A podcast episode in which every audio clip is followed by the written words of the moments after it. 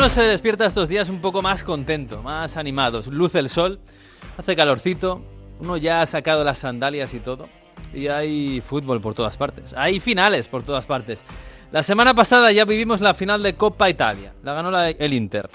Hemos vivido la final de la FA Cup, gran acontecimiento inglés, y la ha ganado el Liverpool. Y esta semana pues ya empiezan las de Europa. Tenemos la Europa League con dos equipos clásicos, Rangers y Eintracht de Frankfurt. Tenemos el fin de semana la final, aparte de las ligas, la final final de la Pokal, la Copa de Alemania. Y la semana siguiente la Conference League y la final de Champions, que es un poco la madre de todas las finales. Pues sí, el mes de mayo es el mes de las flores, el mes de la Virgen, el mes del sol, el mes de las sandalias y el mes del fútbol. Bienvenidos al episodio 32 de Onda Fútbol. En Onda Cero. Ver cómo termina, casi nunca termina en gol, casi nunca termina en gol, casi nunca termina en gol. El Messi hasta el fondo, casi nunca termina en gol. ¡Gol! ¡Casi nunca termina en gol! Onda Fútbol. Fútbol internacional con Miguel Venegas.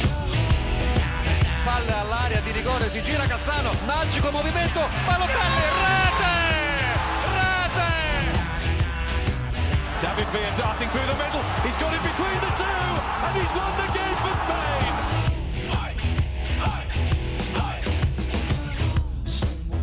Pues sí, todo se acaba con esta traca final que es este mes de mayo fantástico. También es verdad que todo se acaba, ¿eh? que nos queda poquito para, para, que los futbolistas se vayan a Ibiza y nosotros aquí empecemos a enredar con los fichajes, que es otra historia, es otro showtime.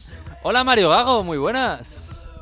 Buongiorno o lo que sea. O lo que sea. O buenos, buenos días, buenas tardes, buenas noches. ¿Qué tal? ¿Qué tal la cosa esta Eurovisiva? Mal. mal, mal.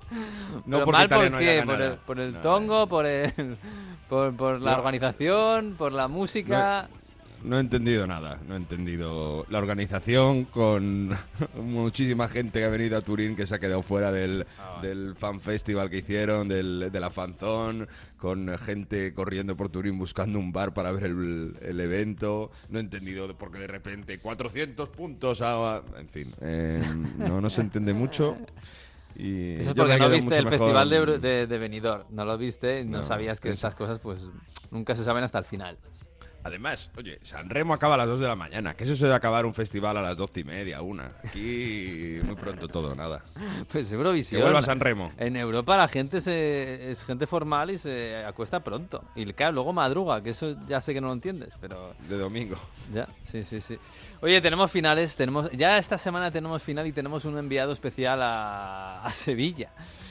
Está Jesús López ahí entre esa mara... Bueno, está, está viajando, pero está viajando hacia esa nube de, de- de escoceses y de alemanes que van a poblar Sevilla y que casi van a doblar su población esta ¿Irá semana. con un sombrero mexicano? Eh, creo que sí. Creo que se lleva un sombrero mexicano para ser identificado y, una- y unas latas de cerveza para, para lanzarlas y pues, ¿sabes? por si acaso hay alguna emergencia, las lanza y, y sale corriendo. Hola Jesús López, muy buenas.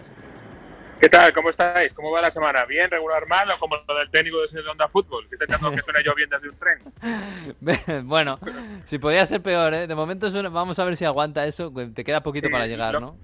Lo, lo que no sabes es que no te he escuchado nada de la introducción y justo ha empezado a sonar bien ahora. Ah, muy bien, no pasa nada. Estoy diciendo que está- te, te hemos mandado ahí de infiltrado especial entre alemanes y escoceses, que es, no sé, es como mandarte a la sabana eh, y dejarte ahí plantado entre los, entre los leones, las gacelas y, ¿no? Más o menos. Eh, de hecho, le han capturado ya. Sí, te han capturado. ya. Porque eh, no sé si habéis visto el, el, el- el vídeo de Souness estaba, eh, ayer en el Twitter oficial del Rangers. En un vídeo de 38 segundos dice behave yourselves eh, a sus aficionados tres veces. Tres veces en 38 segundos les pide que se comporten. O sea que eso es lo que, lo que nos espera. vamos. Escucha, yo he visto por ahí por Twitter que van 100.000, de que, que tienen billete de avión 100.000 escoceses, Digo que no hay tantos aviones, ¿no? Desde, digo yo. desde eh, Glasgow a Sevilla o a Madrid, no sé. No, no sé si queremos mucho, hombre. Le da mucho Ay, ay, ay, que se está, se está cortando.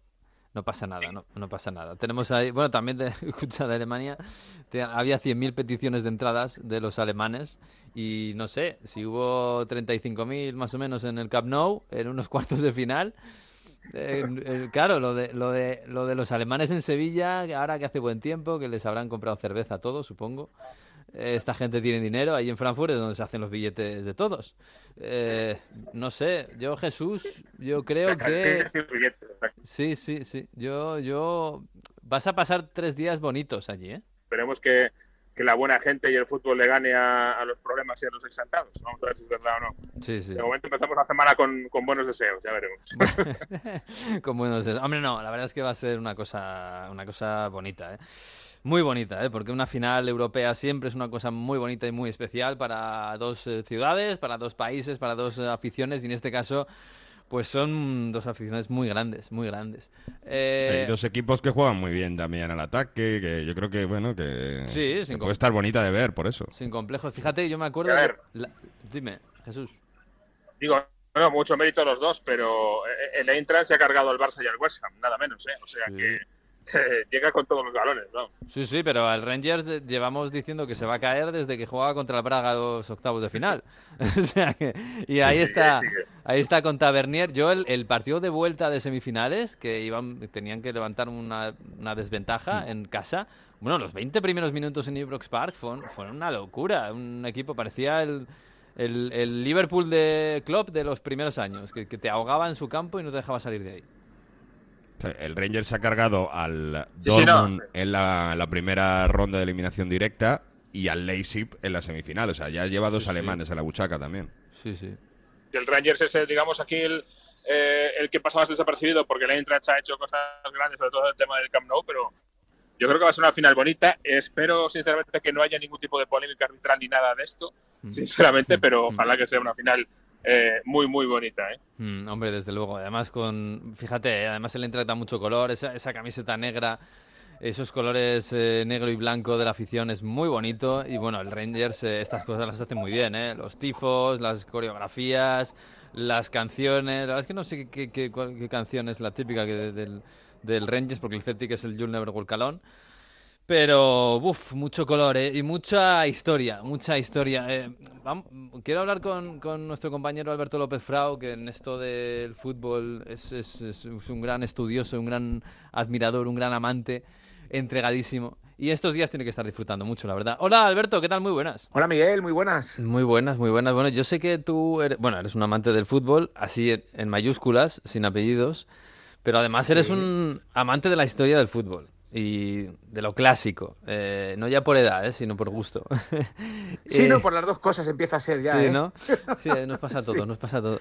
Sí, pero por gusto también, porque es verdad que era pequeño y ya me llamaba la atención el fútbol de mucho, mucho antes, ¿no? Más antiguo. Sí, sí, sí. Bueno, pues nos ha dejado el fútbol un mes como muy, muy vintage, ¿eh? Eh, Sí. Estaba aquí hablando con Jesús, que pues, está, está llegando a Sevilla junto con eh, decenas de miles de escoceses y alemanes.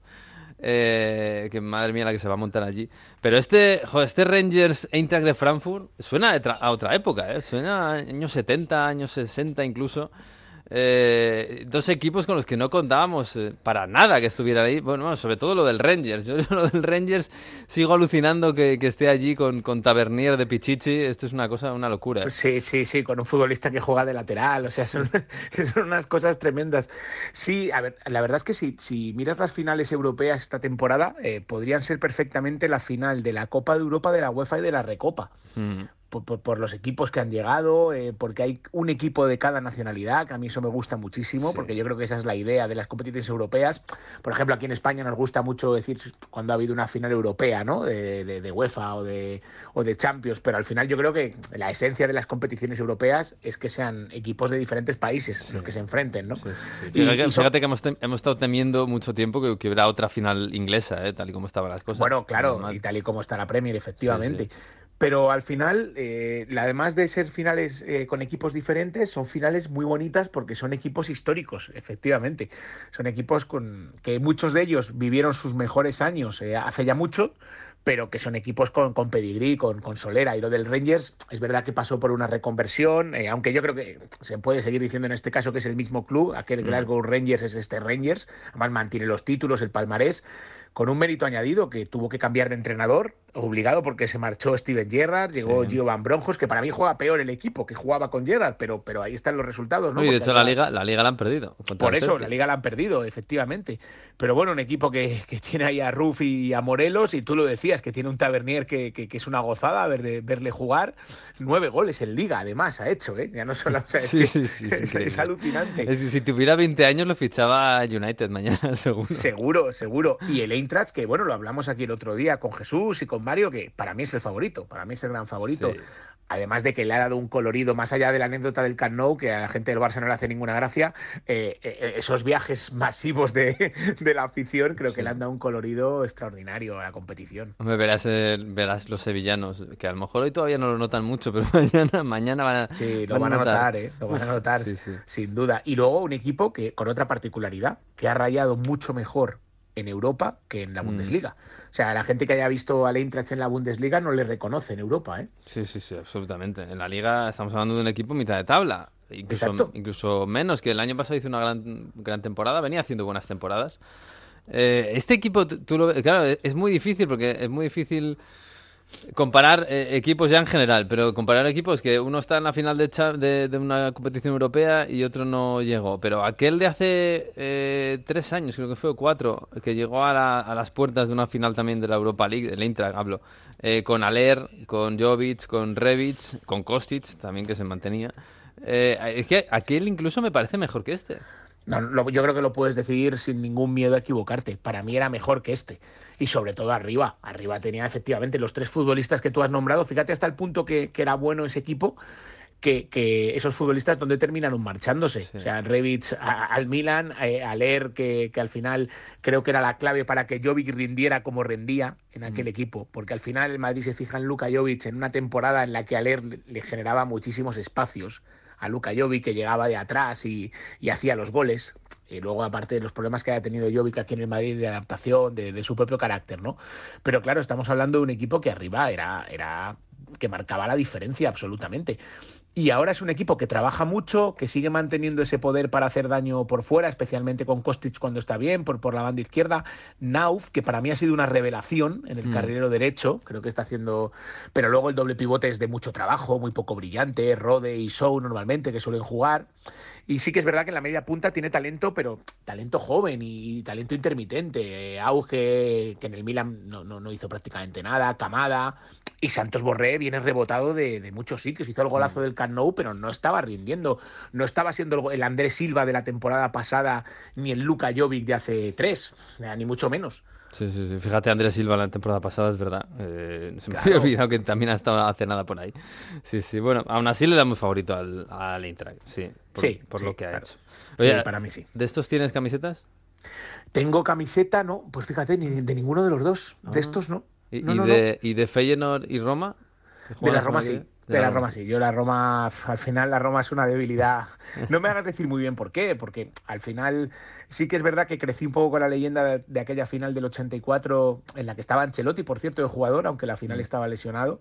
Aquella final del 84 ante el Liverpool que fue especialmente traumática en Roma porque la pierden en casa, en el Olímpico, en la tanda de penaltis, porque 10 años después uno de sus jugadores más importantes, que es Di Bartolomei, se suicida justo el mismo día de la final, 10 años después. O sea, una serie de, de- de coincidencias terribles. Y, y era un equipazo, era un equipazo que tenía Falcao, que tenía Pruzzo, que tenía el propio Ancelotti, que tenía Toniño Cerezo. O sea, un equipo, aquella Roma, probablemente una de las mejores de la historia, que tenía Bruno Conti. Y de pequeño, pues fui creciendo con aquel equipo, porque muchos habían estado en la Italia del 82, aquel famoso Italia-Brasil, que te empiezan a contar cuando empiezas a tener un poco de uso de razón.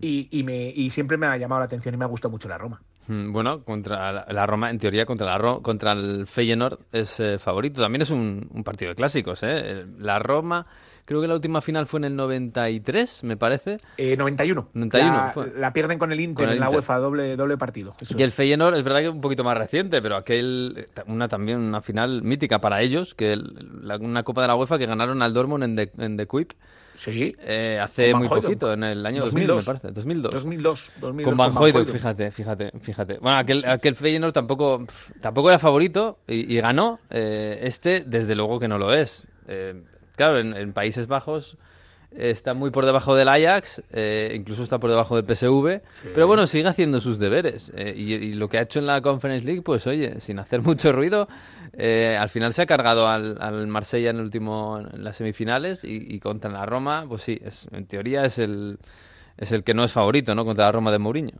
Sí, es sorprendente para mí que haya llegado a la final de una competición europea, porque tú lo estabas diciendo muy bien ahora, termina tercero en, en Liga y bastante lejos de los dos, de PSV y de Ajax. Es verdad que el Feyenoord es el primer campeón de Europa del fútbol neerlandés en el año 70, antes que, que, que Ajax y mucho antes que, que PSV. Y es un equipo que, lo dirige Slot, que, hizo un buen trabajo en el AZ y ha, ha creado un equipo de perfil bajo, pero muy valiente jugando laterales que llegan mucho por fuera, eh, Malacia en la izquierda y Gertruida en la derecha, son muy ofensivos.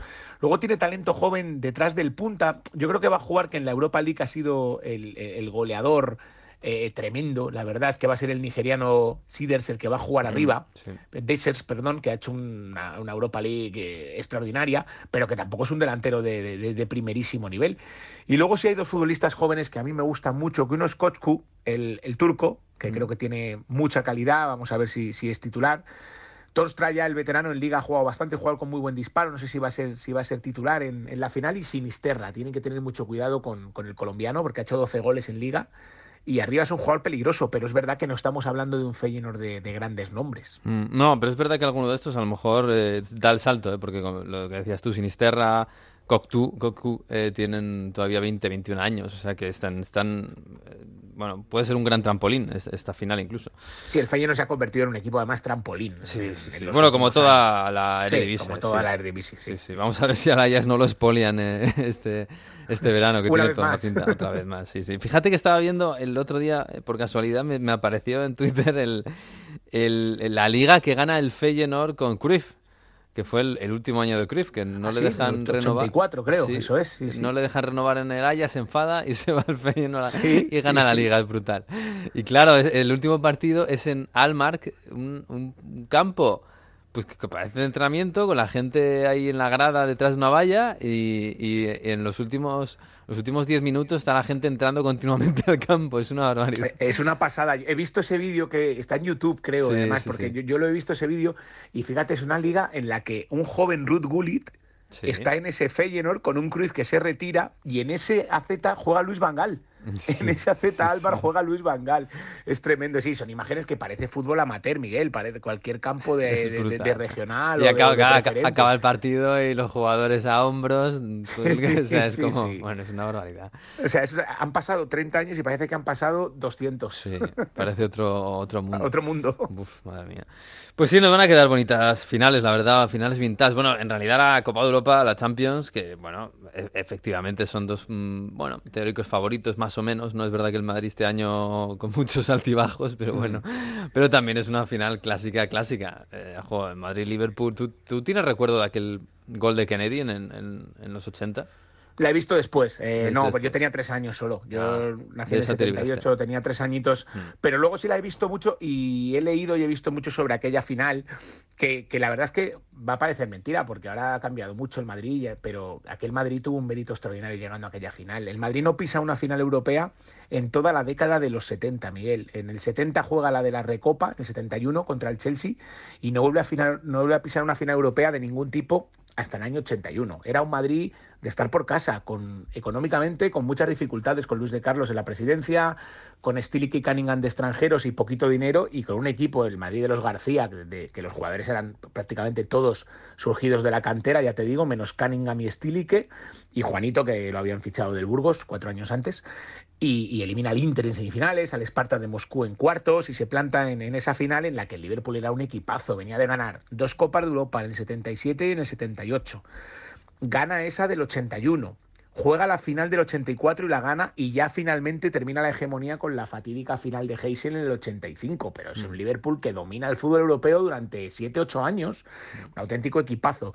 Y la final Boskov la plantea con 10 marcas al hombre, que es una cosa alucinante. Te lo cuentan los jugadores de la época y alucinas. Pone a Camacho en medio campo para marcar a Sunes. O sea, eh, al final estamos hablando de un fútbol en el que el Madrid sale a marcar con 10 marcas al hombre. Una final de, de- de la Copa de Europa.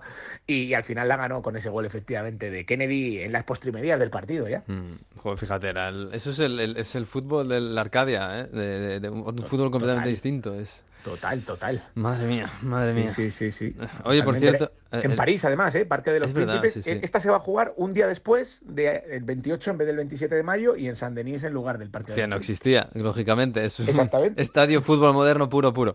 Sí, sí, sí. Eh, uf, madre mía. Pues bueno, nos vamos a divertir. ¿eh? Tenemos una Mucho. final de Champions preciosa, una final de Conference que es muy bonita. A mí esta competición me gusta. Ya A mí digo, también, cada mucho, vez, ¿eh? Cada vez más. Sí, sí, sí. Además, Cada vez más, y para mí la clave sería que la UEFA fuera capaz de que no se solapasen los horarios con los de la Europa League. ay, sí, sí. Pero eso. para uf, mí es la clave. Es muy difícil, ¿eh? Yo sé que es muy es difícil. difícil, es Muy difícil. ¿Te, acu- difícil. te acuerdas cuando era martes? eh, Uno, Claro, no sé si era martes, martes Recopa UEFA, o miércoles martes- Copa sí. Europa, jueves Recopa. Ay, eso era maravilloso. claro, También- era también. maravilloso. Y La, Arcadia feliz del fútbol, deja, deja. Claro, es verdad que no se veían, solamente se veían los partidos de los equipos españoles y no todos, ¿vale? Sí. Eso es cierto. Que ahora puedes ver cualquier partido en Europa a través de las plataformas. Pero, pero las finales las recordamos todos, las que los vivimos de niños en los 80. O sea, quiero decir que eso de que no interesa, eso no es verdad. Eh, a lo mejor, claro, un Esparta de Praga Rangers, con todo el respeto del mundo, pues nos interesa a cuatro, ¿no? Eh, o, o- o podemos trabajar en el cuatro. Sí. pero, pero luego una final o una semifinal de una competición así le interesa a todo el mundo y todo el mundo guarda ese recuerdo. Por lo tanto, lo- lo- yo estoy pidiendo mucho, pero los organismos que, que son los dueños de estas competiciones, en este caso la UEFA, deberían cuidarlo también, cuidar los horarios y mimarlo, porque de ahí sale el recuerdo y de ahí sale la atención. Mm, la verdad es que sí, la verdad es que sí. Oye, por cierto, que mm, sé que has estado últimamente con muy, muy pendiente de la Bundesliga 2. Sí. que se, ha, se ha puesto muy caliente. Yo la verdad es que no le, bueno, le he hecho medio caso durante la temporada, pero en, en estos partidos ya sí que me he puesto en serio. Eh, tenemos, bueno, tenemos al Schalke que ha subido, que ya es que ya, ya lo contamos la semana pasada, es una gran noticia porque es un equipo enorme que tiene que estar arriba. Ha subido este fin de semana, que has estado tú pendiente además el Werder Bremen, y tenemos un, un play, una, un- una promoción de ascenso-descenso que también en España teníamos hace unos años, brutal, ¿eh? Entre el Hertha y el Hamburgo, entre el, el equipo de la capital que intentan promocionar siempre y no, no acaba de, de- de promocionarse, y el Hamburgo que es el dinosaurio, que, que lleva ahí penando en segunda división un par de años, pero es el equipo más antiguo. Sí, el Hamburgo ayer eh, comienza perdiendo con el Hansa Rostock. eh, el Darmstadt estaba ganando al Paderborn en casa, por lo tanto ya no le necesitaba ganar para asegurar la promoción porque el Bremen empezó a ganar pronto su partido contra el Jan Regensburg y ya se veía claro que iba a ascender en casa con, con- con su, su gente. Y al final el Hamburgo le da la vuelta, un partido algo agónico que termina ganando 2-3 y despejando debajo del larguero. Y sí, esa promoción es preciosa porque encima alerta lo entrena Félix Magath, que es uno de los máximos mitos en la historia del Hamburgo. Un gol de Magath en el 83 le da la Copa de Europa al Hamburgo en aquella final de Atenas ante la Juve, golazo Sí, que le hace fíjate que hay gente que nos oirá y dirá, ¿el Hamburgo campeón de la Copa de ¿El Europa? Hamburgo campeón de Europa? Sí. Pues sí, el Hamburgo es como el anu- el anuncio aquel del abuelo del Madrid, ¿te acuerdas? El Sí, abuelo- y el. Madrid que otra vez, pues esto es lo mismo. Con, con Kevin Keegan, que, que creo que fue balón de oro aquel año y todo. Exactamente, sí, sí. El Hamburgo había jugado la final del 80 en el Bernabéu, que la pierde con el Forest, en pleno dominio, hegemonía del fútbol inglés. Y tres años después, un equipazo que el Hamburgo, ¿eh? con, Mm. con Manfred Kahl de lateral derecho, tú lo decías, con, con Keegan, con Harwright, un equipazo, con el propio Magath. Y sí, penando dos años y ahora una promoción, pero es que me lo recordabas tú el otro día, la promoción de tercer de Bundesliga 3 a Bundesliga 2 la van a jugar Kaiserslautern y Dinamo de Dresden. o sea, sí, si sí. quieres más historia, toma dos tapas. Creo que el partido de ida es el viernes en Eso es. Kaiserslautern. Creo que han vendido ya todo. Todo, 50.000 el Free personas. Stadium a rebosar. Buf. Exactamente. Qué maravilla. Yo, yo también recuerdo, yo ahora no sé qué año fue, no sé si yo era muy pequeño o era muy mayor, pero el Kaiserslautern fue campeón de Liga, de Bundesliga, pues ya Bueno, en no hace 90. tanto, en el 98. No hace 98, tanto pues no relativamente, tanto, ¿no? Sí, sí, Sí, sí, En el 98 con Otto Rehagel, sí, señor. Madre mía. Que además a Otto, Otto Rehagel sale despedido del Bayern, eh, le, le despiden a pocos días de jugarse la final de la UEFA del 96, que la ganan con Klinsmann, pero Klinsmann se ha peleado con Mataus y luego ahí pues eh, sale rebotado todo el mundo, Rehagel, y Rehagel se quiere ir al Kaiserslautern, se va, se venga y termina ganándole la liga al Bayern en el 98.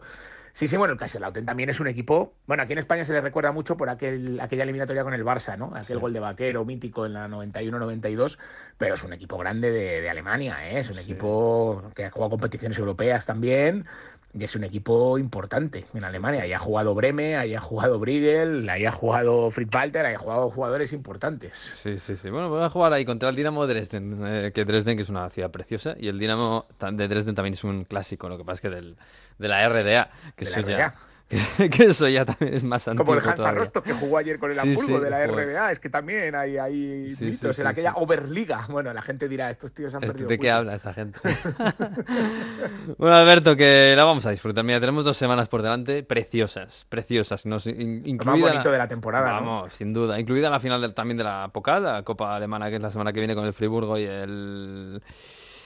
¿Y el Leipzig? Sí, No. el Friburgo da para otro podcast, ¿eh? Oh, Christian madre mía, qué Streitz, temporada. qué mérito tiene. En la Sí, Selva sí. Negra. Zona preciosa, por cierto, la podemos recomendar. Pues sí. Si alguien puede viajar a la Selva Negra en Alemania, porque es espectacular. Espectacular. Y hacen una cerveza también riquísima. Sí, brutal también. Brutal. Bueno, López Frao, que nada, es un placer. Me estaría aquí hablando de fútbol de- y, y de historia toda la, toda la tarde.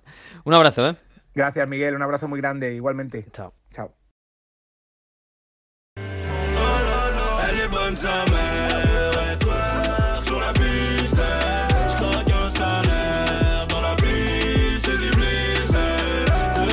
Hombre, estamos hablando de finales europeas y, sí, hombre, hay que darle un cariñito a Messi Terradil, a Manu Terradillos, Francia que madruga, que no tiene finalistas en estos días. Hola Manu, ¿qué tal? Muy buenas.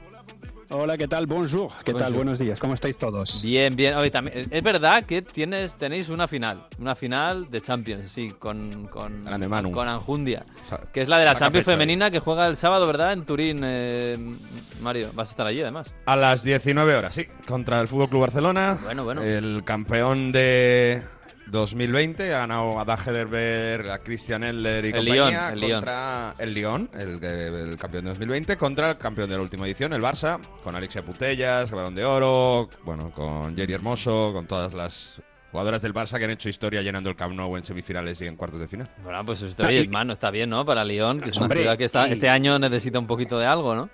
De cariño, sí. Y para que os hagáis una idea, porque cuando hablamos de fútbol femenino en España, el Barcelona domina todo de maravilla, pero es que estas chicas han dominado el fútbol europeo, eh, Mm. hombre, te digo, sí, prácticamente la última década. Es espectacular, sí. espectacular lo que han logrado. Y hasta hace poquito, además, eh, ganando con muchísima holgura, ¿eh? Que había demasiada, Bueno, demasiada diferencia. Ahora ya no. Ahora parece que el Barça está muy top. Así Siete que- Champions femenina tiene el Lyon, Sí. y yo he dicho de 2020, pero también de 2019, 2018, 2017 y 2016. Fueron campeonas, eso, cinco años seguidos de la Champions League femenina. Sí, sí, sí. Bueno, pues oye, no está mal. Es una final europea fantástica ahí en Turín.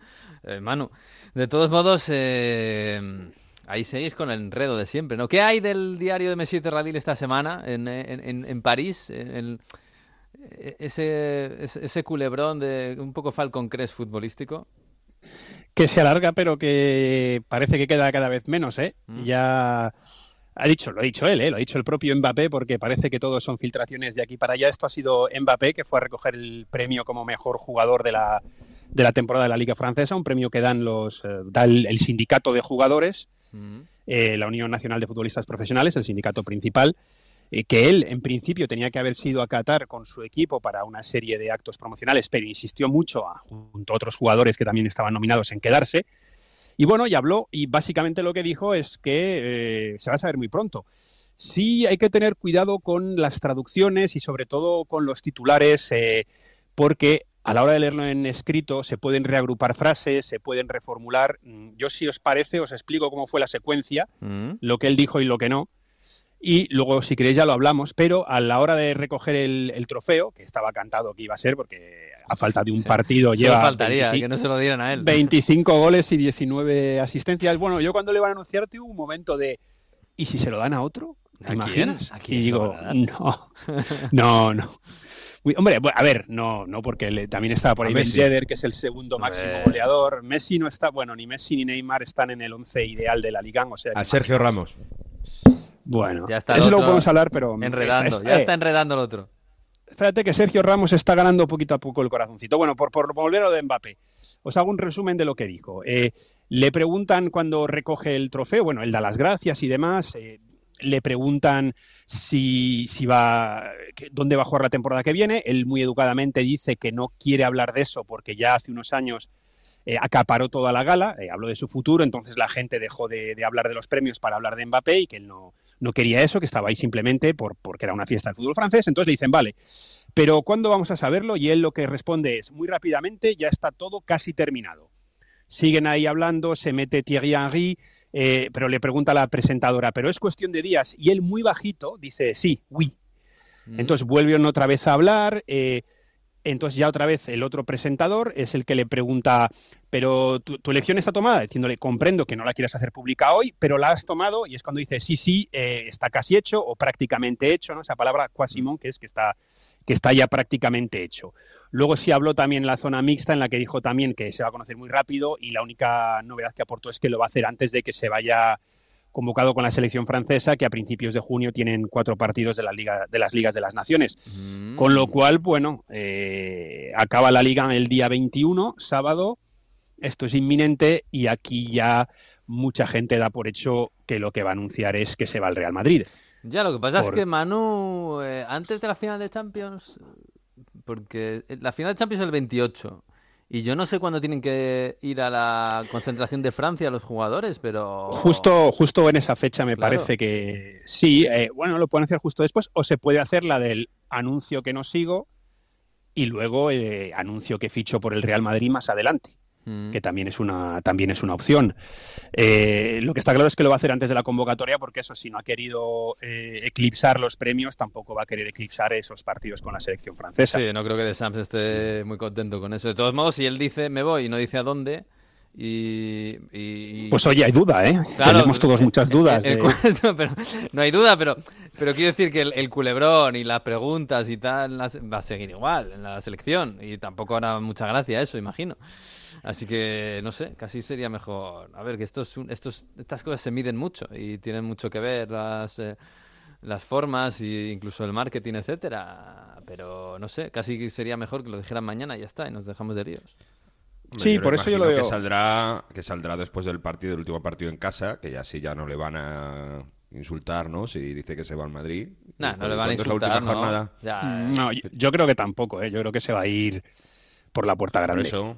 Pero ya, espérate, esp- ¿cuándo se juega? Se juega este fin de semana la última jornada. El, ¿no? Eh, el sábado. sábado, el, el- el 21 contra el Mets juegan en casa. sábado a las 9, sí. Pues si tuviese que apostar un euro, apostaría que lo dice después de ese partido. Mm, Bueno, así, sin más, así en frío, bueno, en caliente, mejor dicho, sin, sin, sin una cosa así prensa. pomposa y preparada, no sé. Pues que además no tienen que jugar ningún partido ya más, o sea, que lo haga con el París, ¿no? Que no lo haga con, con- porque luego va a tener vacaciones antes de la incorporación a, a la selección para lo de la Nations League. Es que otra, que va a hacer una rueda de prensa en medio de la semana, así. No sé si hay algún otro premio organizado, pero no veo, o sea, yo imagino que saldrá a, a zona mixta, como ha hecho otros partidos, ¿no, Manu? Que ha hablado bastante en el último Sí. mes, y ahí pues dirá que, que se va. Sí, hombre, yo personalmente preferiría que lo dijese antes por no trabajar hasta muy tarde el sábado. Sí. pero es, es una opción bastante clara. El, el hecho de que lo pueda decir antes le serviría para, digamos, tener una especie de homenaje Sí, hacer una cosita en en el, el césped, Parque de los Príncipes. Claro. Ta- también es verdad que, aunque yo creo que se va a ir por la puerta grande y que la, la gente entiende la decisión y él ha sido muy profesional y ha liderado un proyecto en el que este año, pues eh, yo creo que ni Messi ni Neymar han estado a la altura de lo que se esperaba, etcétera, etcétera. Sí hay eh, aficionados que están un poco cansados de tanto esperar y de venga, dilo ya y vete. Y entonces no sé si a lo mejor, eh, pues eso sí es verdad que podría abrir, eh, no si ya se supiese la puerta a, no sé si pitos, pero algunas críticas que se puede ahorrar pues saliendo después en zona mixta y diciendo, eh, pues muchas gracias, hasta aquí hemos llegado, voy, a, voy a buscar nuevos desafíos. Hmm. Es una opción bastante, bastante palpable. Ya. Bueno, pues eh, lo veremos. Habrá que esperar de momento. Mira, me lo apunto. El sábado a las 9 es el partido. Estaré pendiente un poquito antes. Y luego, si no, zona mixta, pues once y media más o menos, ¿no? En el estadio de noche, con Paco. Pues muy bien. Oye, de, la- de los, de los premios, el mejor... Acá ha habido polémica, porque claro, el mejor jugador, pues sí, Mbappé, estaba clarísimo. Eh, el mejor eh, entrenador, Genesio, Que bueno también, ¿no? Más o menos, ¿no? Sí, había varias, opción- varias opciones. El entrenador del Estrasburgo, que es un equipo revelación, pero bueno, sí, porque es el, el Ren ha estado ahí arriba y demás. Bueno, el Ren todavía puede ir a Champions, que tiene un meritazo, ¿eh? Sí, por eso que yo creo que hay sí, pero yo creo que más, más bien por el tema del portero, ¿no? Sí, la, la polémica, sí. Porque el defensa es Saliba, que yo creo que también ha hecho una grandísima temporada y se El- no, es, Saliba es jugador, jo- jugador joven. Sí, sí, sí. Y, ah, jugador joven, jugador joven. sí, sí. sí, sí, que, que sí. Y lo ha hecho muy eh, bien, la verdad es que es una temporada. Sí, sí, sí, sí. ha debutado con la selección y demás, y no hay mucha. Y, y mejor francés en el extranjero que ha sido Benzema, tampoco Bueno, hay mucha también, duda. No, no había duda, no. Pero el portero es Donnarumma. Eh, Es que No reírse Sí, sí. de Donnarumma. No, no, pero, pero es que tú ves los números de, de- porque esto es la Liga. ¿eh? Eh, Él ha jugado 16 partidos, Navas ha jugado 20. eh, es verdad que ha encajado solo 17 goles, pero bueno, Navas ha encajado 18. Navas ha tenido estos 8, como le llaman en los ingleses, clean sheet, ¿no? Los, los partidos sin encajar. Él solo 5 es que no ha jugado ni, ni la mitad. Mm. Y de hecho salía Vincent Duluc, que es eh, como el Santiago Seguro, la de aquí de Francia, que ha puesto un tuit eh, que yo creo que coincidimos muchos, que, bueno, sí, me va a meter, aunque luego se enfade igual algún jugador, pero que dice, viene a decir que el hecho de que haya ganado, eh, el hecho de que haya ganado Donnarumma, votado por los propios jugadores, eh, implica, o el, para él, eh, eso significa que los jugadores no ven los partidos de los demás equipos de la Liga o no ven muchos de los partidos, porque ni Mm. siquiera ha jugado la mitad. Sí, sí, sí. Pero esto, Y esto, es que- esto ocurre como con el Balón de Oro, ¿eh? que al final Sí. lo votan una gran parte, lo votan entrenadores y jugadores y muchas veces pues, es- pues lo que ven El son los mainstream. highlights de, la, de, la- de la- los Claro. resúmenes de la tele y bueno, pues al final pues Y Messi el nombre. El nombre, Claro, el nombre. sí, sí. Te- que estaba mirando que es que de, de hecho el París no tiene ni la mejor defensa de la liga, a pesar de haber ganado. O sea, el Niza ha recibido dos goles menos que el París en 37 jornadas. ¿eh? O sea, que es que, o sea, ni, ni por las estadísticas. Sí, yo Bueno, creo que, yo creo el- para mí juego. el ¿no? Habría sido igual de mejor, que además Sí. ganado la Copa y bueno, está bien. Lo que pasa es que no ha jugado mucho en Copa, me parece, Ah, no hablo de Copa, memoria. Pero sí, hombre, es el que le pusieron un 10 en el partido contra Sí. en el que ganó el Nantes, creo que fue 3-1, me parece, al, al PSG. Han ganado la Copa, aunque eh, haya tenido que compartir ahí honores con el portero teóricamente suplente. Bueno, teóricamente no, el portero suplente. Pero es, es que hablamos de un portero que jugó 16 partidos eh, en, en liga. Es, es un poquito. Yo creo que Donnarumma sigue poquito, viviendo de, poquito. de la Eurocopa que hizo, que fue fantástica. Pero todo lo demás, de momento, eh, poca, poca, poca historia. Pero bueno, oye, No le está... echan de menos ni en el Milan. No, no mucho. Está, está Jesús por ahí que, que quiere pedirte consejo de, de viajes. Jesús. Hola, buenas, ¿qué tal? ¿Cómo estáis? Yo estoy Hola, en la ¿qué primera tal? de las finales. En la primera de las finales. Manu, eh, me tienes que dar consejos eh, para París. Eh, hombre, se puede visitar, hay una torre metálica espectacular. ¿Sí? eh, pero no, es nuevo, pero Hace mucho que no voy. Lo- La, última vez que, la última vez que fui no había vallas alrededor. Imagínate cómo está la cosa. mira, por, por no decir ningún sitio, eh, te acercas a la torre y vas a encontrar muchísimos eh, restaurantes que puedes comer con vistas a la torre, sin estar al lado, eh, con vistas a la torre. Además, esto Ah, muy vale. parisino con el eh, con los asientos mirando hacia la, hacia la calle, hacia la carretera, porque no te puedes poner de espaldas, porque hay una normativa que lo impide, por si hay, bueno, si viene algún coche, cualquier historia. Y, y- y vas a tener un poco ese ambiente, ese ambiente parisino 100%. Yo pensaba que le ibas a preguntar por que los. suba a la torre, subir a la torre y desde ahí buscar sitio. Sí, sí. eso. Bueno, podía, podía ser. Yo pensaba que le ibas a preguntar por las tansugueiras eh, francesas que estuvieron en Eurovisión, pero. Eso, Uy. sí, eso digo yo. Mira, pero mala copia, ¿eh? No. Mira, Quedaron os bien, digo ¿eh? una cosa, se, se habló mucho y, y- y se defendió el, el- el- el gesto de Francia, ¿no? De enviar a alguien que no canta en francés, porque Francia es un país muy centralista, muchísimo. Sí. Eh, os digo yo que no van a volver a hacer algo así en los próximos 10 años, seguro. Bueno, Dame, probad, a, probad a mandar una canción buena que en la que no cante en francés. Claro. Eh, En española pero no cantaba español tampoco, es- ¿eh? Y mira, yo- quedó yo bien. te- a ver, eh, pero en ese sentido España y Francia son muy diferentes. El centralismo que hay en Francia es... eh, Sí. es exagerado, pero es que hasta en el punto de vista, mira, eh, periodístico deportivo, yo he llegado a estar en, en- en previas, en partidos fuera de París, a hablar con el del equipo y no es un corresponsal permanente, decirte, no, no, yo vivo en París y me sigo la actualidad, pero me mandan, me, me vengo el día antes del partido para la previa, hago el partido, post partido y luego me vuelvo a París porque yo trabajo en París. que mm, lo sencillo sería tener a un corresponsal, aunque no sea a tiempo completo, un colaborador, un... Sí. Sí, sí. Por eso os además, hablo, os además París- además que. Francia es un país enorme, es más grande que España, que, Sí. que hay algunos, algunas distancias que son gigantescas. Por cierto, estaba pensando, claro, países, Francia es un país jacobino. Eh, y los girondinos este- se van a segunda, ¿eh? Manu, estoy, yo estoy un poco triste por el Burdeos. Sí, los girondinos se van a... Bueno, todavía no, pero vamos, no sé si tienen que ganar 6-0 Sí. y, y que los otros pierdan 6-0 o algo así. Lo... Eh, es triste porque, bueno, es un equipo clásico, San Etienne también lo tiene muy mal. eh, en- Sí. En Lyon decían, bueno, si encima de no estar en Europa nos quedamos sin derby.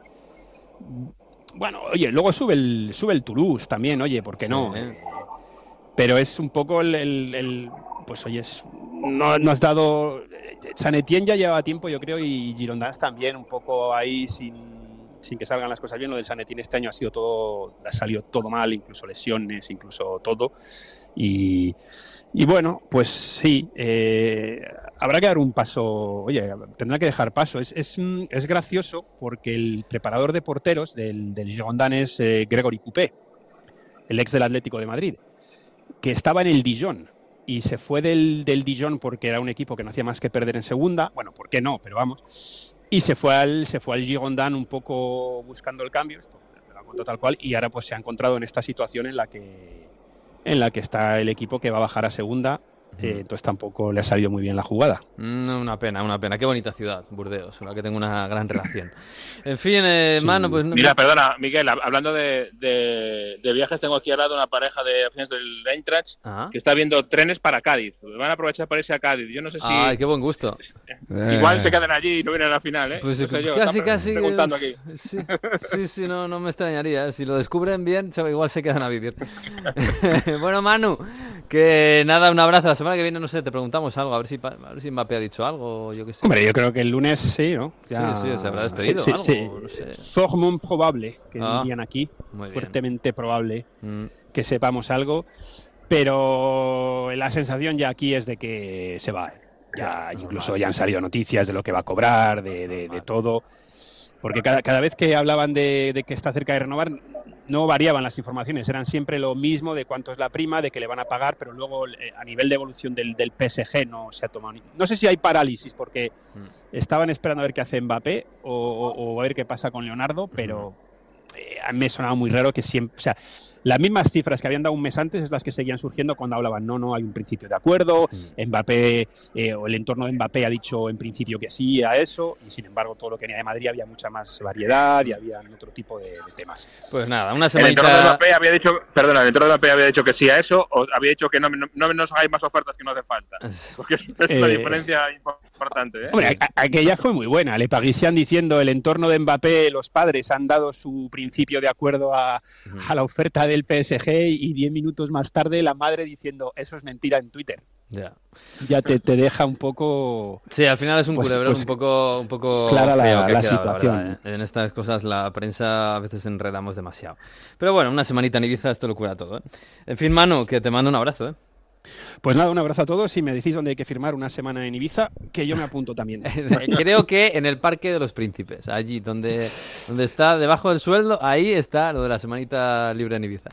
Un Que abrazo. va, es Sky Scanner más fácil. Sí, sí. Adi- adiós. Un abrazo a todos. Adiós, adiós. When you walk through a storm, hold your head Pues sí, ha empezado la temporada de You'll Never Walk Alone. and don't be afraid of the dark. At the end, Esto se va a escuchar mucho estos días por, por aquí, por España. there's a. Y no por la final de Champions lo ponemos, ¿eh? Porque, bueno, esto es otra batalla que tendrán que dar el Madrid y el Liverpool. Pero es que esta semana ha sonado esto en Wembley. Walk on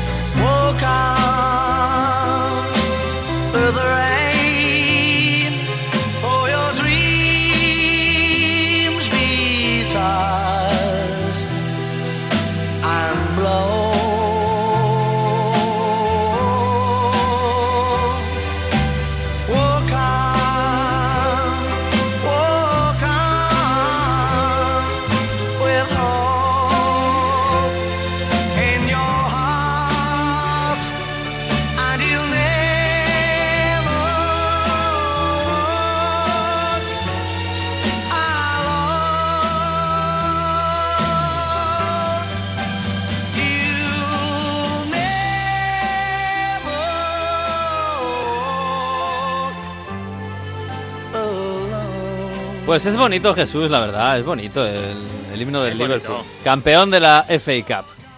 Entiendo que lo pones ya esta semana esperando no volver a ponerlo nunca más esta temporada, ¿no? Supongo. Eh, bueno, es hombre, o sea, si se pone el lunes que viene tampoco pasa nada, ¿eh? Lo veo complicado, Pues la fíjate, verdad. ha, si- ha sido, ha sido un muy buen fin de semana para el cuatriplete de Liverpool. Sí. Porque ha ganado la FA Cup y el, y el City ha tropezado cuando parecía que ya la cosa estaba vista para sentencia. No ha tropezado tanto como le gustaría a Liverpool porque el 2-0 de la primera parte del West Ham apuntaba a cosas eh, aún mayores. Ujú. Al final pudo empatar y hasta pudo ganar porque tuvo el, el penalti de Magres. Pero ha sido una buena semana para el Liverpool y para el Oh. cuatriplete. Bueno, ahora hablamos de ese partido del Olímpico de Londres porque la verdad es que también fue bastante taquicárdico, pero bueno, la final de la FA Cup es el día grande en el fútbol inglés, más allá de, de que, bueno, seguramente los seguidores del Liverpool tienen más eh, entre ceja y ceja lo de París.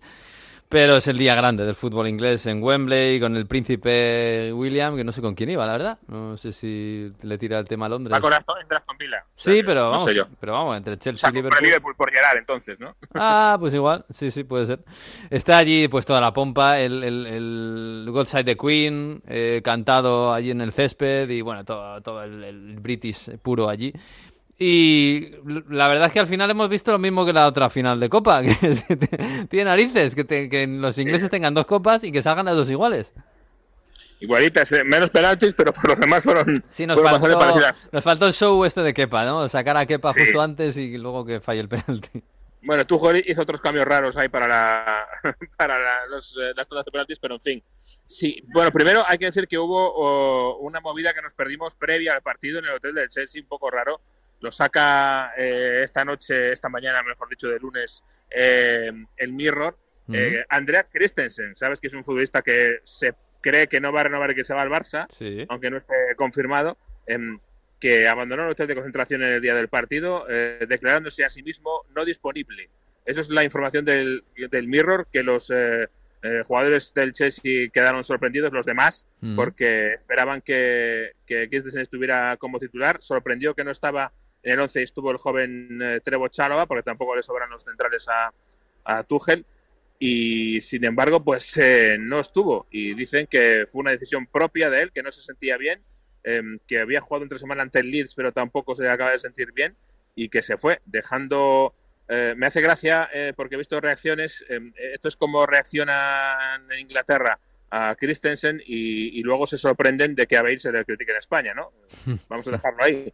Pero sí, eh, es una reacción un poco rara que parece ser, y hay rumores de que ya había dudas durante otras eh, semanas del año en cosas de este tipo extrañas con Andreas Christensen. Mm. Y claro, en una final de Copa, en la víspera de la final de Copa. Es verdad que eh, la, la información de, del Mirror no es del todo clara, ¿eh? porque se contradice en un momento dado, dice que fue por decisión propia de Christensen y en otro momento dice que fue Tuchel el que decidió, pues no cuento contigo. Pero algo fuera de lo común, desde luego, que está sucediendo por ahí. Hombre, es muy raro, ¿eh? Por mucho que se vaya a marchar, que Rudiger también se va a marchar y jugó el partido con normalidad. Claro, es una final de Copa. Al final está- estamos aquí para ganar cosas, no Claro. más allá del dinero que puedan ganar, ¿no? Y los contratos, pero bueno, al final están ahí para ganar cosas y, y querría jugar, no sé. Un poco raro, habrá que esperar a ver si conocemos algo más. Em, pero bueno, luego la final eh, estuvo bastante bonita a pesar de que no hubo goles. La verdad es que una pena ¿eh? que, nos quedáramos con ese 0 a 0. Eh, pero a mí, me, no sé a ti, me da la sensación de que el Liverpool llega justo, justo, ¿eh? Físicamente. Sí, sí, es verdad que llega. Bueno, llegan todos justos, pero eh, yo, por un lado llega justo y por otro lado también, la sensación, no sé si exceso, pero un enorme celo y un enorme cuidado que está teniendo eh, Jurgen Klopp y el cuerpo técnico con que no se le rompa a nadie, porque dos cambios durante una final de Copa por problema físico, que fueron Salah eh, y Van Dijk, y acaba el partido y Klopp dice, no, no, que están perfectamente. Bueno, está perfectamente, pero no estás cambiado. Ya Salah en el minuto 20 de la primera parte, creo que fue. Sí. Y, de hecho, él dijo que Salah quería haber seguido jugando. Es decir, que hay que valorarlo, yo creo, con mucho cuidado. Primero, porque eh, es raro lo que está pasando. Segundo, porque es verdad que también eh, hay que creerse a medias lo que dice Klopp, ¿no? Estamos en el momento de jugar un poco a, a ser trilero Mm. y yo creo que Klopp tampoco quiere dar información buena de, de nadie. Por lo tanto, dice de todo el mundo que está bien está bien. Eh, no va a jugar entre semana, no van a estar entre semana, eh, por lo menos Van Dijk. Mm. Em, y dice Jurgen Klopp que tanto Fabinho como Van Dijk como Salah, eh, sin ningún problema y sin nada eh, que ver, van a llegar a, a la final de París. Veremos si está en el, el fin de semana que viene, que también es un día Claro. importantísimo, que parecía que el Liverpool no se iba a jugar nada y al final tiene la opción de, de ganar la Premier todavía. Claro, tienen contra el Wolverhampton. Es que esto es, es, es tremendo. Yo no sé si es. Joder, yo no sé si es que Klopp está arriesgando todo a, a conseguirlo todo, que, que es un gran riesgo, pero de momento es verdad que le sale bien. Eh, Cada vez, que, cada vez que alguien le ha dicho algo del cuatriplete en la rueda de prensa, casi le muerde. eh, pero, pero, Claro. Pero sus actos van por otro lado. Está claro que está intentando como puede Vamos. eh, hacer el balance de todo, la- juegos malabares con todas las piezas para tratar de Ujú. ser lo más competitivo posible en todas las competiciones. De momento tiene dos. La más complicada es la Premier eh, y luego tiene la final de la, de la Champions League. Y la mitad del cuatriplete ya lo tiene. Sí, Ahora sí. no queda lo más difícil, yo creo, ¿no? Los dos Sí, más grandes. y además estamos, lo llevamos contando tiempo, que da la impresión de que en cada partido que puede especula con lo que tiene, y con lo que tiene significa con el resultado, con el tiempo, con los jugadores, con las lesiones, con los cansancios, con todo. Y bueno, ya no sé, si lo ha hecho ya en la final de Copa, ya me parece el- casi el extremo más, más tremendo, a Claro, pesar, a pesar hace, de lo que le yo queda. Lo entiendo, porque lo, lo hace con la final de Copa, pero con Salah, por ejemplo, piensas que a lo mejor lo pierdo para la final de la Premier y para la final de la Champions. Ya, ya. Sí, pero que te puede salir eh, mal, puedes perder esa final sí, y sí. luego seguir perdiendo las, las otras dos.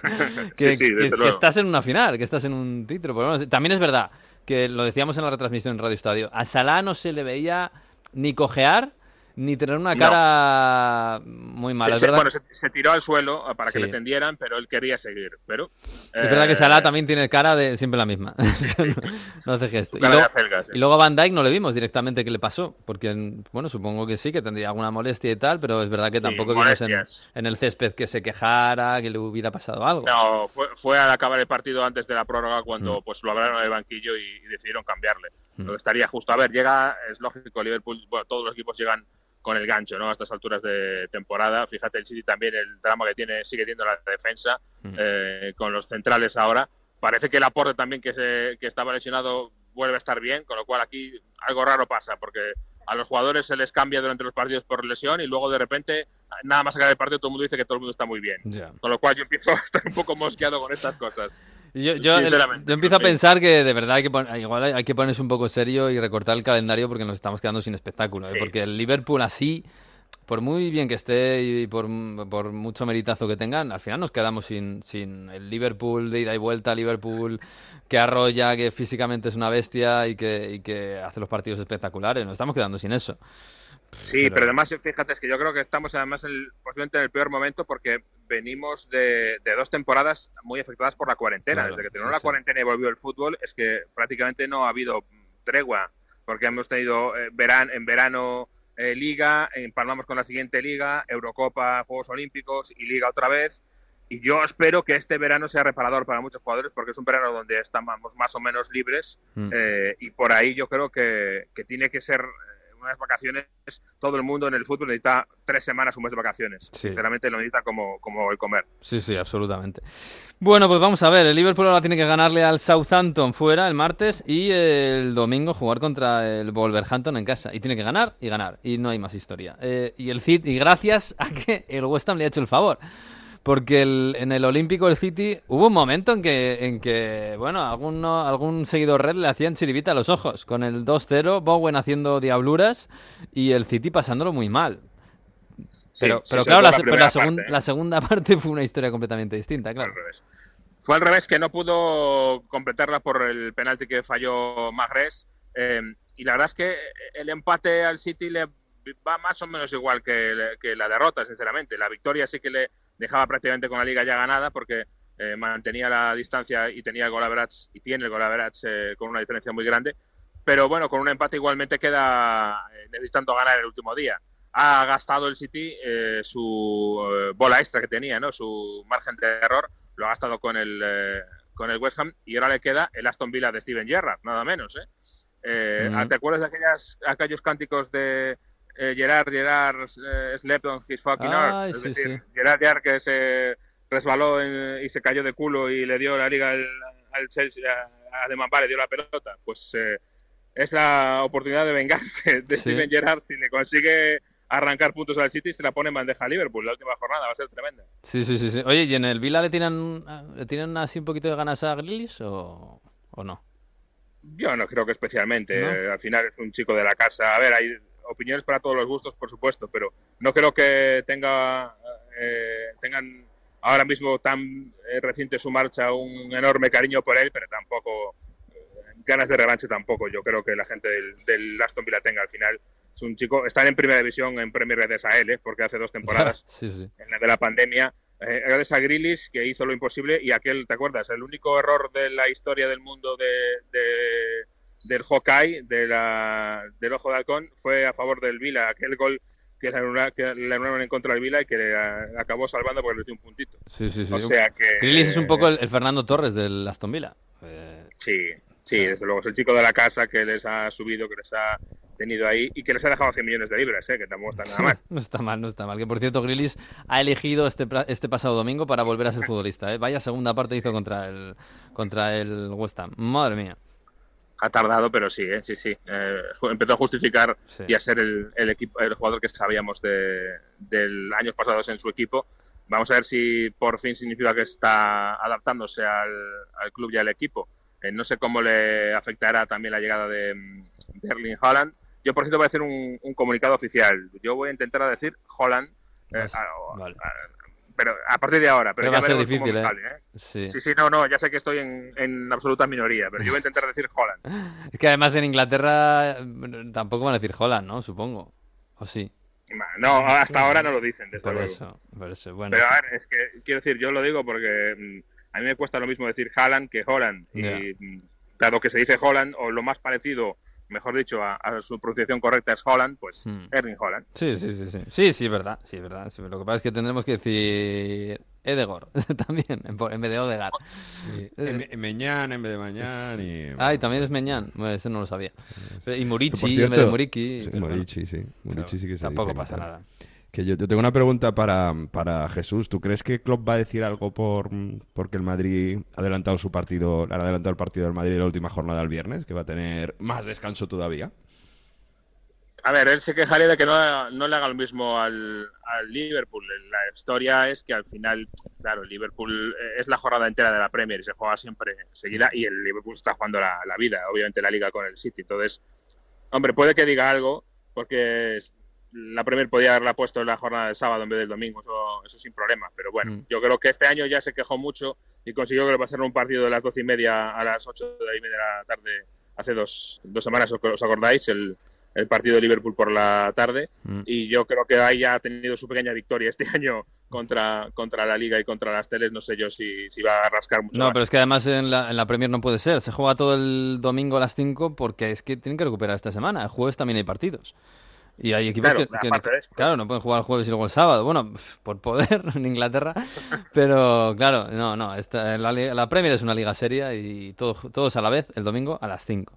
Que por cierto, eh, estoy preocupado por el Leeds. ¿eh? Es verdad que marcaron un gol ahí en el Es- último eh, minuto. ¿Has visto esa acción de la- Una acción de Gerald pegado a la línea de fondo, sin ángulo, sin ningún sitio donde ir, Ujú. que se saca un, un sombrerito de no sé de dónde y que le ha dado un punto al Leeds que puede ser decisivo absolutamente. ¿eh? Sí, Ese sí, punto, ese golito del Leeds al final, eh, yo creo que a, a más de un amigo nuestro en el palco le ha dado un, Uf. un amago de infarto. ¿eh? Uf, sí, pobre Víctor. Madre mía. Bueno, bueno, eh, claro, aquí todavía no se sabe muy bien cómo va a quedar la última jornada porque el Barley y el Everton tienen que jugar eh, todavía entre semana, así que, pero vamos a ver porque tiene pinta de que, pues eso, Everton, Leeds United o Barley, uno de los tres va a bajar y dos de estos tres son equipos históricos de la Premier y además en uno, al Leeds, le tenemos un poquito de cariño. Así que, uff, vaya, vaya última jornada que vamos a vivir en el Radio Estadio el próximo domingo a las 5 de la tarde. Espectacular. Y luego lo del Arsenal, que también está para la Champions, Arsenal-Tottenham. eh, muy bonito, la verdad.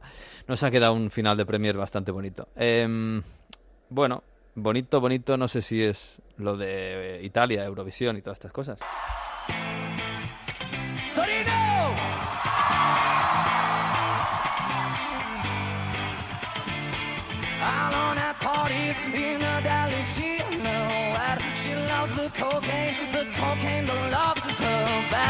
She's upset, she talks to Maury and takes deep breaths. She's a 90s supermodel.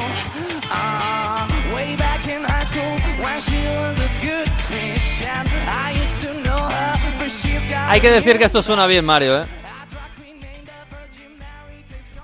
Lo nuevo de Maneskin.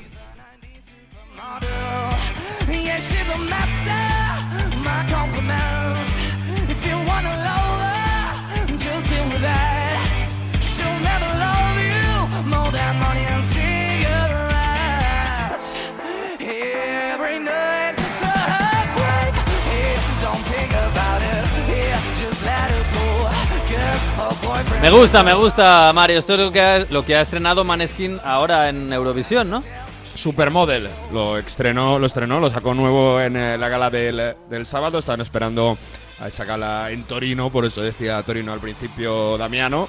Y bueno, está guapo, está guapo y además tiene- ha tenido buena aceptación. Ya de primeras entre, los, entre las canciones más escuchadas de, de Italia en este festival de Eurovisión, donde.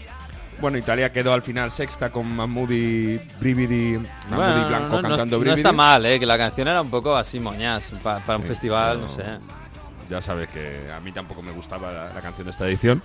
Y mm, donde yo creo que la gran. eh, lo, lo- lo mejor de, de la gala de Eurovisión, yo creo que fue la Pausini. O sea, al menos hay esta sensación en, en Italia, ¿no? Con esa performance que hizo cantando en cinco idiomas al- a la vez al principio de la gala. Y luego con esos momentos que tuvo, bueno, muy de Pausini cantando el volare a capela. Bueno, eh, la verdad que. Muy italiano, ¿eh? el mundo, Muy sí. italiano de toda la vida, ¿eh? De los 90. Sí, sí. Por cierto, tuvo una, que es lo que más eh, eh, viral se ha hecho, en una de las semifinales del martes, eh, contando las clasificaciones, qué equipos se clasificaban, eh, no le salía la palabra Sith, porque sabéis que en Eurovisión se hace en inglés, entonces, bueno, eh, Pausini hablaba en inglés, y decía, no le salía la palabra, y, y le salió un porca vaca en directo para todo el mundo. Claro, como viene doblado en casi todos los países, no se escuchó, pero sí, la, la Pausini blasfemó en directo para Porca Europa. vaca. Sí. ¿Y va- vaca de es vaca? um, Sí, claro. Ah, o sea, mm, maldita vaca, de- ¿no? Sí, sí. Ah. Pero es una, es una blasfemia. Ah, vale, vale, vale. O sea, No no, sé. no, no, no, obviamente, no al nivel de... Pero en Italia sabéis que con el Vaticano y eso son muy puritanos. Ah. Entonces, bueno, ha tenido también su momento viral la Pausini, que, insisto, ah, tuvo un bajón de tensión al final en las votaciones y Ah, sí. todo, pero Bueno, bueno, bueno. muy guay. muy Todo guay. eso la humaniza, ya sabes que es lo que se dice ahora, la humaniza. En fin, pues eh, bueno, pasado el Festival de Eurovisión, que es lo que ha tenido entretenido a Mario durante todo el sábado por la noche. eh, Y el martes y el jueves con la semifinal. toda la hombre. semana. Eh, la Serie A. ¿Cómo está, eh? ¿Cómo está la Serie A? ¿Alguno pensaba que este fin de semana iba a haber ya al Lirón Rossonero en San Siro? Porque jugaba el Milan, luego jugaba el Inter en Cagliari, en Cerdeña, eh, contra un equipo que se está jugando el descenso y podía perder, pero no, ganaron los dos. Y además ganaron bastante fácil, ¿no? Vamos a llegar a la última jornada de Serie A para decidirse el Scudetto, algo que no pasaba desde 2010, desde el año del triplete del Inter, que tuvo que esperar Mm. también en la última jornada. Y además, eh, bueno, con opciones así también tan raras como desde el 2002, donde el Inter se dejó ese, ese mm, 5 de mayo de 2002 que viene tan recordado por los aficionados de la Juve porque contra toda provisión el Inter se dejó perdió contra la Lazio el último partido y la Juve de Lippi ganó un scudetto que, que nadie pensaba. Mm. A ver si qué pasa en esta última jornada entre Milan e Inter. Los dos juegan contra equipos que no se juegan nada. El Milan jugará en Reggio Emilia en casa del Sassuolo. El Inter recibe en casa una Sampdoria que está ya salvada gracias al, al tropiezo del, del Cagliari este fin de semana. En teoría, en teoría es más fácil lo del Inter, ¿no? O sea, que opciones hay. De cambio, en digo. de- casa. De, de que, de- o sea, que, Sí, juega- que, no, en que es que lo tenga equipo. fácil el Milan, vamos. El Sassuolo es muy buen equipo y además el Sassuolo ha sacado puntos este año en San Siro contra los dos ya y además es que, bueno, eh, tiene delanteros como Scamacca, como Berardi, eh, como Raspadori que suena mucho para la Juve. Eh, bueno, es un equipo alegre. contra Ore, que está haciendo un pedazo de temporada. Sí. Fratesi, un centrocampista que también quieren para, mm, eh, para el Inter la próxima temporada. Es un equipo alegre, lo cual es verdad que al Milan eso le favorece. porque Viendo cómo mm, ha ganado al Atalanta este domingo, con esas contras, porque al final el Milan, sin dominar el partido contra el Atalanta, sin em, practicar un fútbol excelente dominando, como venía haciendo todas las semanas, con dos contragolpes, un balón largo a la espalda de la defensa, aprovecha Rafa Leao, que está en forma fantástica, y luego el golazo de Teo Hernández a la Wea, que se ha dicho, ¿no? A la George Wea de los años 90 recorriéndose todo el campo, es el gol de la temporada casi seguro, porque empieza el- en su campo, se hace una diagonal de lado a lado y es un auténtico golazo. Esto del- lo hace mucho, ¿eh? es verdad que, claro, normalmente no acaba en gol suyo, pero esta jugada de salir atrás a la contra y recorrer ese medio campo lo hace muchísimo Teo Mm. Hernández. Claro, porque viene del lateral izquierdo, entonces eh, normalmente el extremo no le sigue, suele ser un extremo ofensivo que no le está siguiendo, entonces ya parar a un jugador en velocidad es complicado. Esto es una arma. Que, que utiliza eh, bastante eh, Pioli y para desatascar los partidos le suele servir bien. Pero fue una fiesta San Siro, ¿eh? El Milan Mm. estaba, de hecho, después del partido muchos se fueron al Duomo a ver si había milagro del Cagliari e intentar a celebrar ya. Una auténtica locura con 75.000 espectadores, con coreografía diciendo, bueno, Forza Milan, luchamos junto a ti, con Pioli absolutamente loco debajo de la curva después del partido, con Galliani haciendo la coreografía, con Maldini celebrando los goles. Mm. Había una atmósfera de, casi de celebración de título que no llegó, pero demostrando una vez más que este Milan es eh, mentalmente ya que futbolísticamente no lo es, pero mentalmente está un paso por encima. Y hay dos imágenes fantásticas. Una en la llegada del autobús de 10.000 personas. Ibrahimovic que empieza a golpear las lunas del autobús, de los cristales del autobús, y casi se carga una, la dejo media bollada. Y, y- sobre todo esa- ese abrazo al final, yo creo que es una imagen fantástica de reconciliación de un Milán que, que ha vuelto, que ha pasado por un periodo muy, muy negativo, que por cierto, a ver qué pasa con la nueva propiedad. ¿Qué dijo Pioli después del partido? Dice, bueno, el trabajo todavía no está hecho y para mantener la tensión alta en un partido como hoy, les he puesto mm, una entrevista de un jugador de baloncesto que ha podido inspirar. A ver, eh, a ver si te suena esta historia. Ai ragazzi ho fatto vedere un'intervista di Kobe Bryant Oh. che diceva che sul 2-0 nella finale del- dell'NBA playoff il lavoro non è ancora finito e così, e così deve valere anche per noi perché la realtà è questa, la realtà, sappiamo di aver fatto tanto ma non, non tutto e quindi grande concentrazione, attenzione e la serenità che ci accompagna è quello che secondo me può anche risultare alla fine vincente. Kobe Bryant como punto de referente para un Milan que dice, bueno, estaba 2-0 ganando las finales de los playoffs de la NBA y todavía no estaba el trabajo hecho. No lo Mm. tiene hecho el Milan, pero con un empate contra el Sassuolo en la última jornada serán campeones. Pues un empatito en Reggio Emilia necesita esta gente, o bueno, porque eh, eh, algunos sí confiaban en que el Cagliari les podría hacer el favor, pero el Cagliari, que ya bastantes problemas tiene, eh, cayó contra el Inter, el Inter incluso más cómodo, ¿no? Que el, que el Milan en ese partido. Claro, es que el Inter, en en serio, ves, esto lo hemos comentado muchas veces, pero claro, ves el partido del Milan, ves el partido del Inter y dices, ¿cómo esta gente del Inter está perdiendo la liga? Se dejó el partido aquel en Boloña, que, que todavía es una aquello- explicación sí, rara. sí, es- aquello ha sido el tiro en el pie del, del Milan definitivo. Eh, Del eh, Inter, eh, del Inter, ¿no? Sí, sí, porque además el partido lo iba ganando bien. Bueno, a- había dudas, ¿eh? Porque, claro, al final el Inter viene de jugar la prórroga en Copa Italia y ganar la Copa Italia contra la Juve con un partido muy dispendioso, de alto ritmo, que ganó principalmente porque superó físicamente en la prórroga y en la segunda mitad a, a la Juventus. La Juve se metió muy atrás en esa final de Copa Italia y a pesar de remontar en dos minutos el gol inicial de Varela, luego, bueno, el Inter encontró dos penaltis y a un Iván Perisic fantástico para, para dar la vuelta a esa final de Sí, lo Copa. de Perisic es una cosa, como ha terminado la temporada, ¿eh? 33 años tiene, ¿eh? cómo acaba la temporada Perisic y qué va a pasar con Perisic. Porque en medio de la final de la fiesta por ganar la Copa Italia 11 años después, la octava Copa Italia para el Inter, le preguntaron, fíjate que los sonidos son a, bordo campo, o sea, son directamente de la fiesta. Bueno, era el hombre, ganó el MVP de la final por ese doblete. Y claro, le dijeron, bueno, ¿y, tu renovación qué pasa? Que, que Marota es optimista. ¿Qué, qué nos dices? ¿Va- ¿Se va a renovar? Porque, insisto, o sea, parece que ya está hecho, ¿no? Y Perisic responde así. Marotta diceva che c'è, Sì, è ottimista. co- così non si parla con i giocatori importanti, con i giocatori, quello che ha detto il leader non si aspetta all'ultimo momento. E anche questo è vero. Dovete sapere anche questo. Toma. Così non si parla con i giocatori importanti. Así no se habla con los jugadores importantes. No hay que esperar hasta el último momento. Eh, bueno, toma, en medio de la fiesta, ¿sabes? Que después de marcar dos goles claves para remontar a la Juve, eh, pues todo eso eh, generaba a lo mejor que un ambiente que el Inter no iba a estar listo para, para ganar al Cagliari. Sin embargo, bueno, no tardó en llegar demasiado el, el gol de Mateo Darmian, llegando siempre en segunda línea con un cabezazo. Y luego Lautaro doblete que ha acabado la temporada, decías de Perisic, pero Lautaro ha acabado muy bien la temporada, ¿eh? Sí, con, sí. eh, con, um, creo que eran eh, ocho goles en los últimos seis partidos, eh, una, una estadística fantástica, más 21 goles en, en Serie A, o sea que, bueno, eh, más allá de, mm, de Inmóvil, ahí está arriba con, de, la, de la tabla de, de Capocannonieri.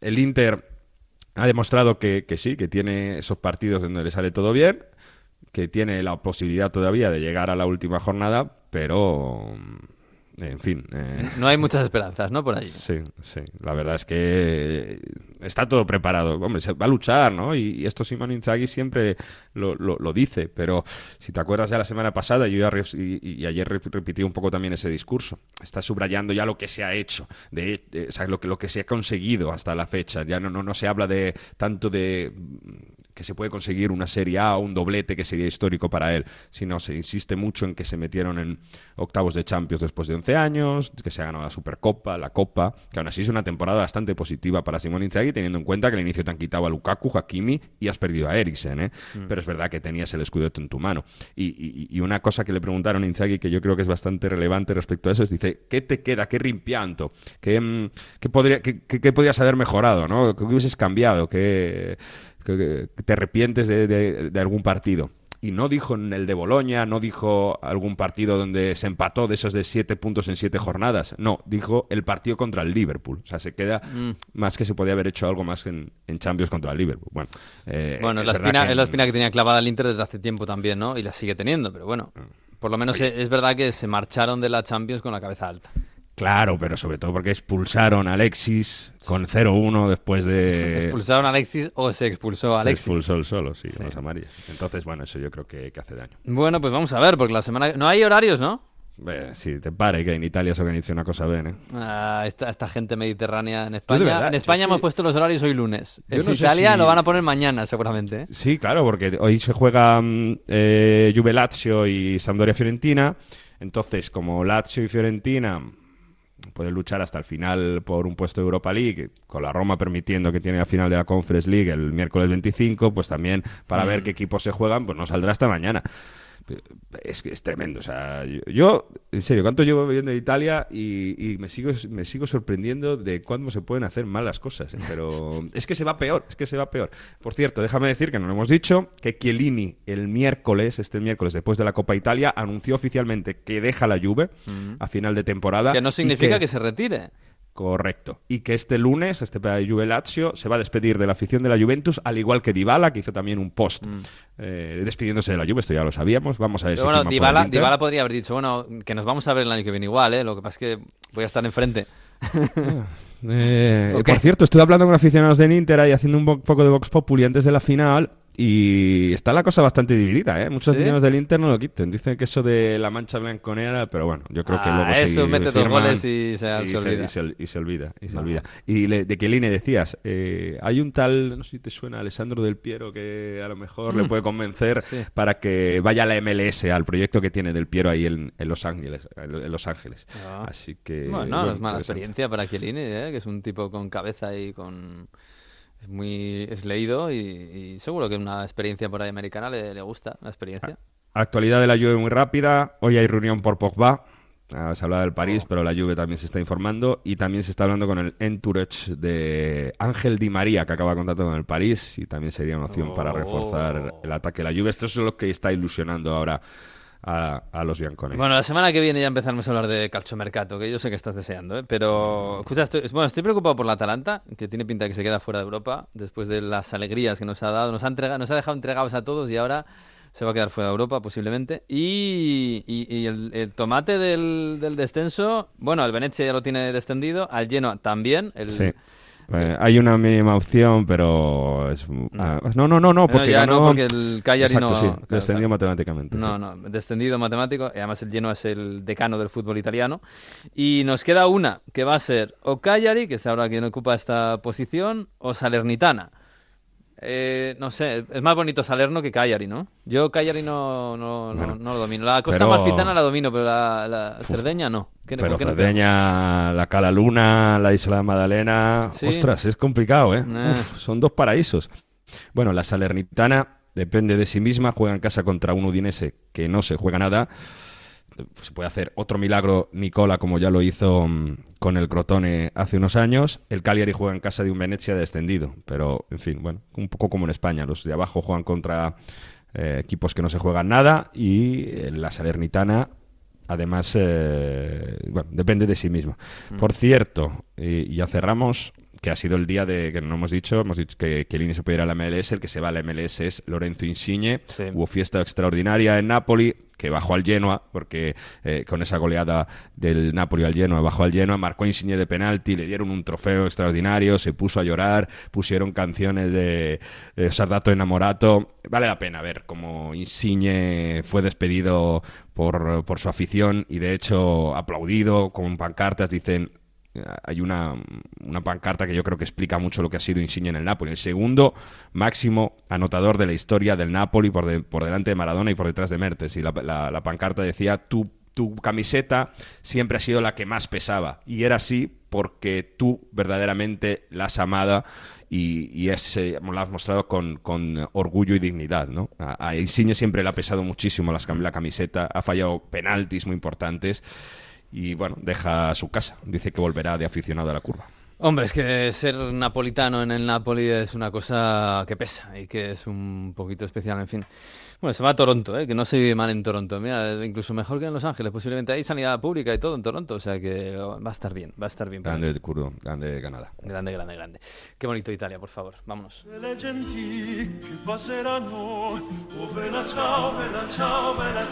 Pues si nos vamos, nos vamos. Le mandamos un abrazo fuerte a, al profesor, a Víctor Gómez, que esta semana no puede estar por aquí. Tiene temas familiares que le, que, que, que le hacen no poder estar en el curso de Historia Futbolística 2021-2022. A ver si la semana que viene cerramos ese curso. Y, y, nada, Mario, pues la semana que viene habrá que contar quién es el campeón de la Europa League, quién es el campeón de Italia, quién es el campeón de la Premier, quién es el campeón de la Copa de Alemania y, y bueno, y el campeón de la Champions League femenina. Y el campeón el de la sábado. Champions League femenina. Así que nada. Turín. Eh, en Turín organizamos cosas, aunque no sé si muy bien, pero se organizan cosas. Bueno, bueno, también, hombre, os habéis quedado con una final Eurovisión, de Champions, Champions League femenina, el tenis. Hombre, hombre, qué bonito. Que poner Turín en el mapa. Tendré que ir a Turín algún día. Un abrazo. Abrazo. Chao, chao. Bueno, nos marchamos. Hasta la semana que viene. El próximo lunes a la una de la tarde estaremos en Onda 0.es y en todas las redes con el episodio 33. No sé si va a ser el último, ¿eh? En fin, disfruten de la semana y del fútbol que queda y lo mejor. Adiós. Partigiano, oh vela ciao, vela ciao, vela ciao, ciao, ciao, e questo è il fiore del partigiano, morto per la libertà.